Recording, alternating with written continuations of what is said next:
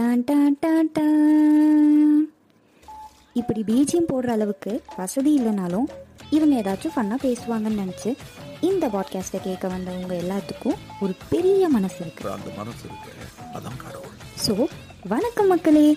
இந்த பாட்காஸ்ட் எதுக்குன்னா நம்ம லைஃப்பில் நடந்த சின்ன சின்ன சந்தோஷங்கள் அனோயிங்கான தருணங்கள் மறக்கவே முடியாத சம்பவங்கள் சிரிச்சு சிரிச்சு வயிறு வலிச்ச நிமிடங்கள்.